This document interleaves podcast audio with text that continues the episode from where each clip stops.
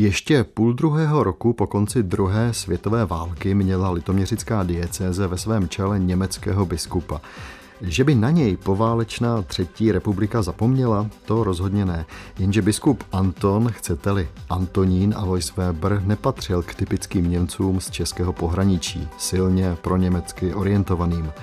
Příběh muže, který za všech okolností hájil pro nacisty naprosto neuvěřitelnou myšlenku, že totiž všichni lidé jsou si rovni, přiblíží v tom následujícím pořadu historik Michal Per. Spolu s ním je ve studiu a dobrý poslech přeje David Hertl. Portréty.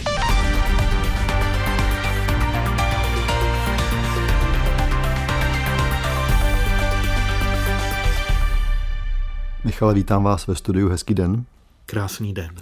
Když jsme si, a už je to, myslím, hodně dlouho, dohodli, že připravíme portréty o Antonu Weberovi a já jsem si o něm co si četl, tak mě zaujalo, že ten jeho osud je smutný v tom, že On vlastně za války vadil Němcům tím, že se staral o Čechy a po válce vadil Čechům tím, že se staral o Němce. Je to tak? Dá se to tak říct. Je to svým způsobem vlastně paradoxní příběh, kdy to byl vlastně životní osud kněze, biskupa, který se ocitl, tak říkajíc, v soukolí dějin, kdy ten nacistický režim mu opravdu vyčítal to, že je vůči Čechům vstřícený, že hovoří česky, i když je německého původu, a že se takzvaně Čechů zastává. Samozřejmě po válce, kdy jsme svědky toho, řeknu, běsnění ve jménu nových pořádků, tak je mu naopak vyčítáno, že se zastává prostě těch, řeknu, prostých, obyčejných lidí, kteří v dané době jsou pronásledováni jenom proto, že jsou Němci. K tomu všemu se ještě dostaneme. Zaujalo mě hned na začátku. On se narodil 24. října 1877 ve Vlčí hoře na Rumbursku. Nepletu se, z toho šluknovského výběžku pochází snad víc litoměřických biskupů. Tam je to nějaké hnízdo. Je to tak. V řadě vzpomínek a textů se můžeme setkat s takovou až zvláštní charakteristikou šluknovského výběžku jako zcela řeknu, specifické enklávy českých zemí, odkud pocházela řada katolických duchovních a i řada potom dalších prostě významných osobností. Přeskočím jeho studia na gymnáziu a zaujalo mě, že když byl vybrán ke studiu na papežské koleji, tak přišel do Říma pěšky. Eh, ne, to nešel pěšky.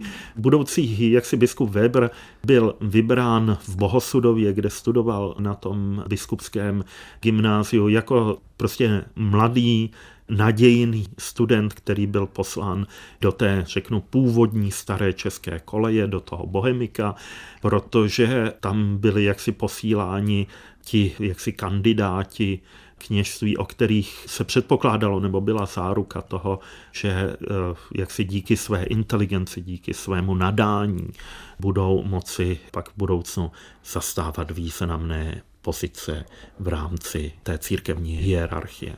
My jsme tady ale na úplně samém počátku 20. století předpokládám, že ta česká kolej to se bere zemsky, čili že patřil do Čech, Nicméně v životopisech se píše, že právě tam se Weber velmi dobře česky naučil.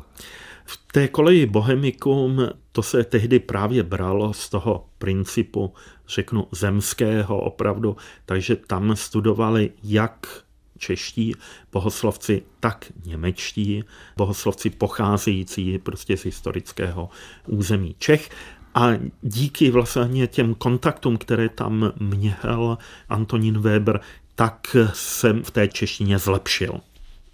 Po návratu nastoupil v Teplicích jako kaplan a tam ale začíná taková jeho trochu jiná kariéra. On také prej učil na řadě škol v Teplicích, v Ústí, na Ústecku, na Teplicku a už tam eh, prý si vypěstoval velmi kladný vztah k Čechům. Mm-hmm. Jeho první kaplanské místo bylo v Teplicích v Šanově a potom později, jak si postupoval dál. A řekl bych, že tam opravdu si vybudoval jaksi dobrý vztah k té české menšině. Protože jak v Teplicích, tak potom i v Ústí nad Labem, kde rovněž působil, prostě v tom, řeknu, velkém městě, kde žila německá většina, tak žila také i početená česká menšina.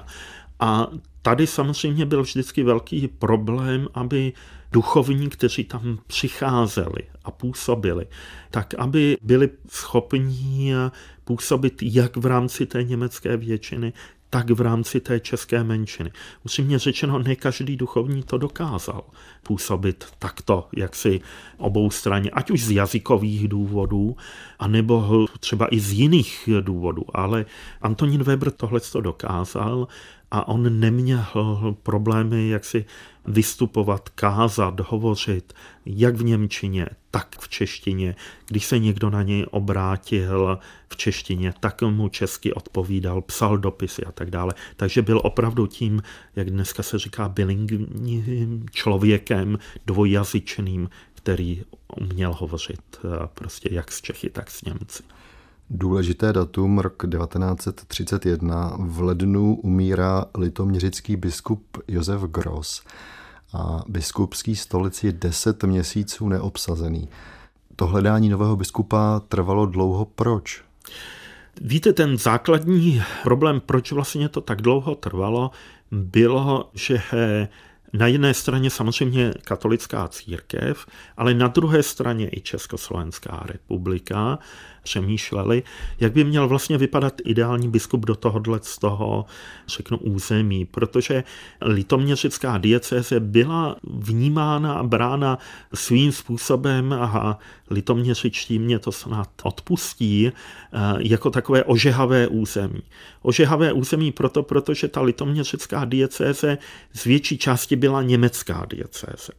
A pravdou je, že sudeční Němci a sudetoněmečtí katolíci usilovali o vytvoření speciální německé diecéze, kdy měli představu, ať už v 19. století, anebo i ve 20. století, že sídlo té německé diecéze by mohlo být v Liberci a že by litoměřická diecéze mohla být buď to zmenšena, anebo že by mohla teoreticky samozřejmě i zaniknout, že by byla vytvořena speciální německá diecéze.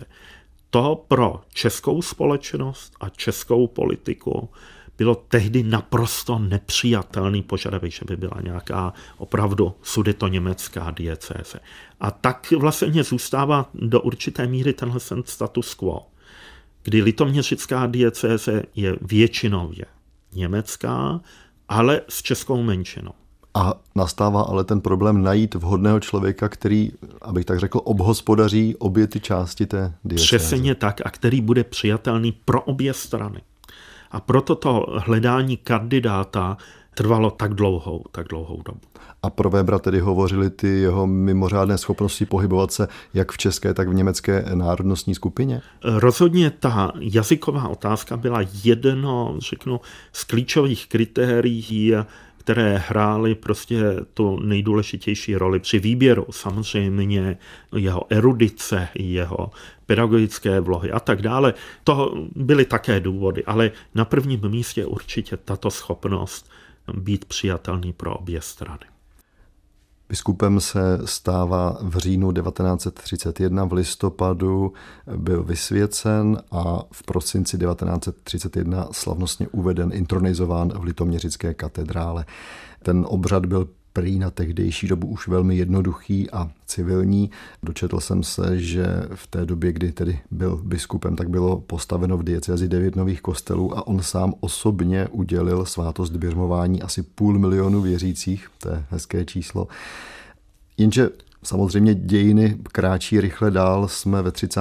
letech, ono se toho zejména tedy eh, v té německé části jeho diecéze hodně mění. Možná teď je ten správný okamžik pustit si první ukázku. Jste ji vybral z archivu Národního muzea. Je to hlášení oblastního velitelství Sboru národní bezpečnosti v Ústí nad Labem, už poválečné, a hovoří se v něm o vystupování a chování právě biskupa Webra během okupace. Litoměřický biskup Antonín Weber v době zvýšeného nebezpečí pro republiku vydal v srpnu 1938 zákaz vstupu německých duchovních do sudetoněmecké strany. Týž je znám jako Čechofil a když 3. října 1938 němečtí věřící při církevní slavnosti začali zpívat německou hymnu, opustil ostentativně slavnost s poukazem na to, že je v Československé republice. Přes tyto činy byl po příchodu Němců okupantů do Litoměřic vykázán z biskupské rezidence a ubytován v dominikánském klášteře. Posloucháte Portréty.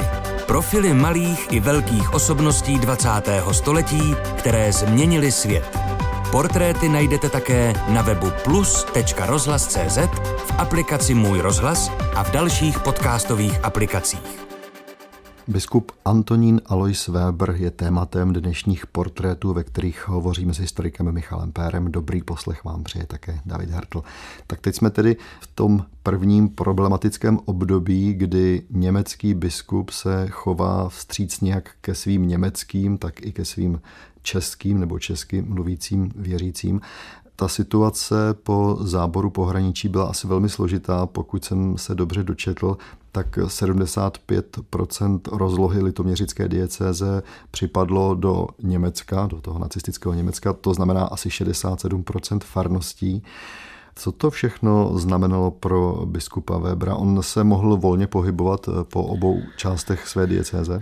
Ta situace byla velmi, pro něj velmi stížená protože samozřejmě ten zábor znamenal, že větší část litoměřické diecese se odstala pod německým záborem, menší část zůstala v pomnichovském Československu. On na to musel reagovat tak, že jmenoval generálního vikáře pro českou část, která ještě zůstávala v republice. Ten pohyb a ta komunikace byla velmi, velmi stížená, protože na duchovní v tom sudetoněmeckém záboru a na sudetoněmecké, řeknu, katolíky se začaly vztahovat právní předpisy nacistické třetí říše, zatímco pro, řeknu, české katolíky zůstávaly v platnosti dosavadní československé zákony. Navíc samozřejmě do těch církevních poměrů začala nacistická moc zasahovat poměrně dosti tvrdým způsobem. A to hned v několika ohledech. Jednak v ohledu, řekněme, státně politickém, kdy nacisté jak si velmi bedlivě sledovali činnost mnoha katolických duchovních a za jejich projevy je jak si stíhali. Pravdou samozřejmě musím s tím říct i B, že byla určitá část, jak si bohužel, katolických duchovních, která podobně jako tehdejší sudeto německé obyvatelstvo s velkým nadšením vítali tuto změnu. A to se projevovalo už před Mnichovem, kdy právě biskup Weber byl ten, který jaksi pohrozil několika svým bohoslovcům, že nebudou vysvěceny na kněze, pokud zůstanou v sudeto německé Henleinově straně a řešilo se to a byl z toho takový, řeknu, diplomatický konflikt eh, svého druhu. Takže biskup Weber byl v téhle situaci opravdu ve velmi těžké situaci, eh, snažil se komunikovat jaksi s oběma částmi, ale bylo mu v především v té sudito německé, teď se bavíme do března 3039, tak mu v tom bylo do značné míry bráněno a byl omezován ve své činnosti. To, co říkáte, já ještě doplním dvěma čísly. Správně jste hovořil o tom, že on nechtěl vysvětit budoucí kněze, kteří jsou v sudetoněmecké straně. Těch původních už v té době tedy normálně vykonávajících službu kněží německé národnosti bylo v německé straně 49% v jeho diecézi a na druhou stranu opět jenom potvrdím to, co jste říkal, během války bylo nějakým způsobem, jakýmkoliv od toho nejjednoduššího až po ty nejhorší způsoby nacisty pronásledováno 116 kněží litoměřické diecéze. Zaujalo mě to, že třeba Konrad Henlein Weberovi dopisem vytkl, že hovoří a káže v řeči pod lidí, tedy mm. v češtině, a že Weber se okamžitě ohradil dopisem, že pokud zná řeč věřících v diecézi, je povinný používat. No a on prý pak následoval Henleinův zákaz navštěvovat ty věřící v české části litoměřické diecéze. Weber nesměl tedy do protektorátu pak zajíždět? Byl v tomhle sam opravdu omezen v těch návštěvách protektorátu a teprve potom až na konci války toto omezení bylo zrušeno nebo mu bylo potom umožňováno zajíždět i do těch českých protektorátních částí, ale opravdu pro jeho postoje nejenom, že byl vystěhován z biskupské rezidence, která byla zabrána pro potřeby německých institucí, tak byl i takto omezován. Opět tedy to lze doložit tím, že konec války zastihl Webra na Mladoboleslavsku, čili v té české části diecéze, kde zrovna udílel běžmování. Do Litoměřic se vrátil až 25. května a za měsíc 16. června 1945 došlo k příhodě, kterou popisuje Josef Rabas v knížce Biskup Anton Alois Weber. 16. června 1945 stál ráno biskup oděný do liturgických rouch ve své domácí kapli, aby slavil obětě mše svaté. V tom vstoupil policejní úředník s jedním příslušníkem československé armády a stručně biskupa vyzval, aby se s nejnutnějším osobním zavazadlem a zásobou jídla na dva dny, přirozeně bez klenotů a cených předmětů, dostavil během dvou hodin do zrušeného koncentračního tábora k odvozu. Biskup Weber okamžitě svlékl liturgický oděv a odebral se do pracovny. Hodinu na to se biskup Weber vydal do exilu. S malým kufříkem kráčel v doprovodu svého sekretáře, jemuž cestou svěřil svůj biskupský prsten. Mnoho nemluvil, ale vlídně zdravil kolem jdoucí, jako vždy.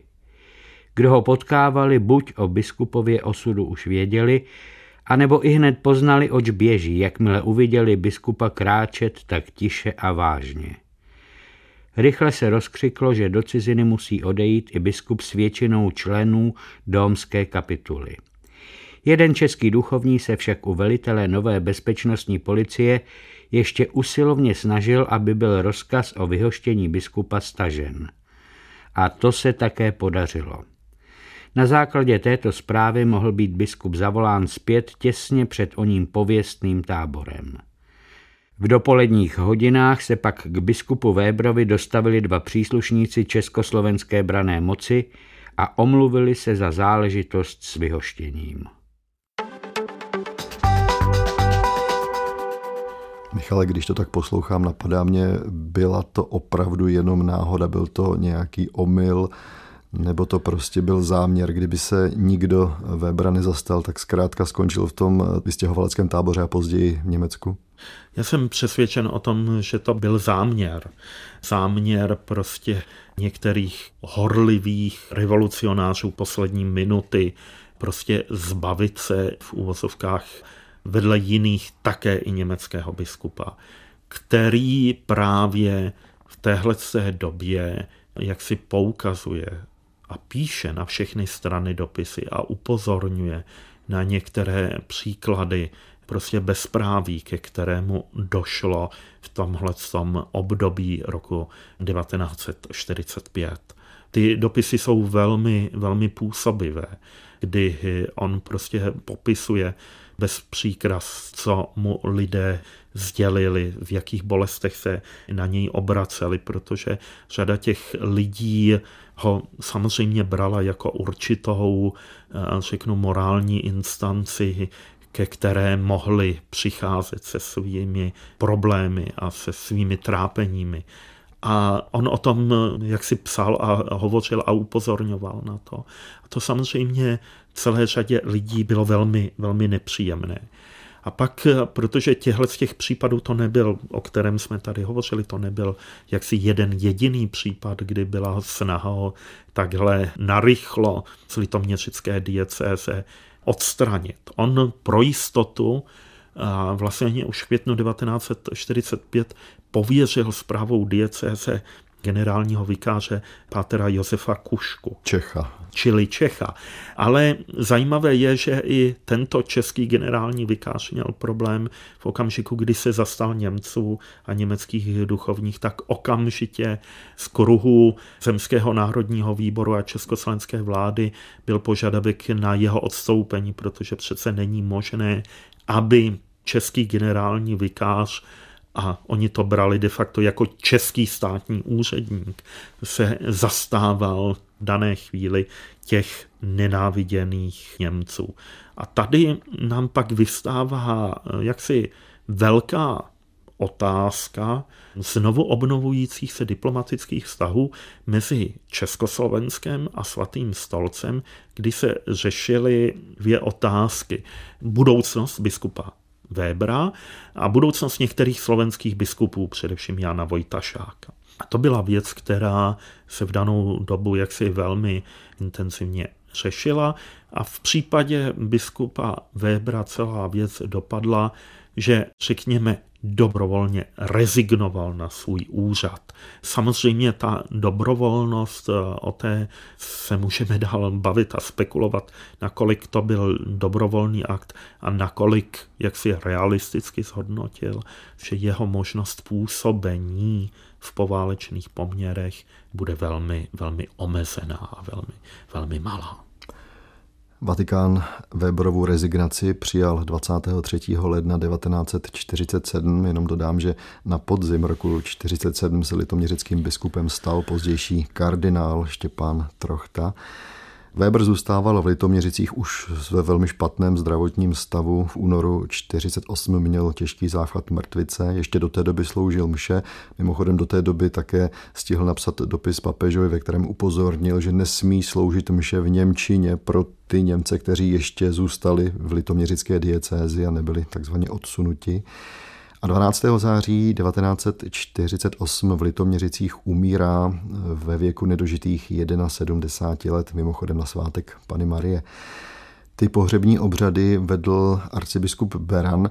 Vy jste vybral krátkou ukázku z projevu, který byl na tomto pohřbu pronesen. Monsignor doktor Weber jako věrný syn církve a zastánce božích a lidských práv musel se utkat se zrůdným bludem nacismu. Jeho důsledný postoj hájící právo na spravedlnost a na lásku pro všechny národy, tedy i pro Čechy, zapříčinil mu mnohou trpkou chvíli a zbavil jej všech sympatií představitelů nacistického režimu v tomto kraji. Občas se na některých místech píše, že ten projev na Weberovi pohřbu byl svým způsobem odvážný. Když jste ho přečetl celý, je možné považovat i jiné části, než tu, kterou jsme si pustili, jeho projevu za odvážné? Víte, já bych řekl, že do určité míry můžeme ten projev považovat za odvážný. Odvážený v tom slova smyslu, že biskup a pozdější kardinál Trochta, který měl za sebou několik let vězení v koncentračním táboře a je Weberovým nástupcem, tak tady vyzdvihuje životní zásluhy a životní příběh německého kněze a německého duchovního. To v dané chvíli byla bez pochyby velmi odvážná věc. Ještě poslední informace z dnešních portrétů. V roce 1995 prezident Václav Havel udělil Antonínu Aloisi Weberovi řád Tomáše Garika Masaryka. To je vše z dnešních portrétů. Děkuji Michalu Pérovi naslyšenou. Naschledanou. Ukázky přečetl David Schneider, technicky spolupracoval mistr zvuku Lukáš Vorel a loučí se i David Hertl s přáním dobrého poslechu dalších pořadů Českého rozhlasu Plus.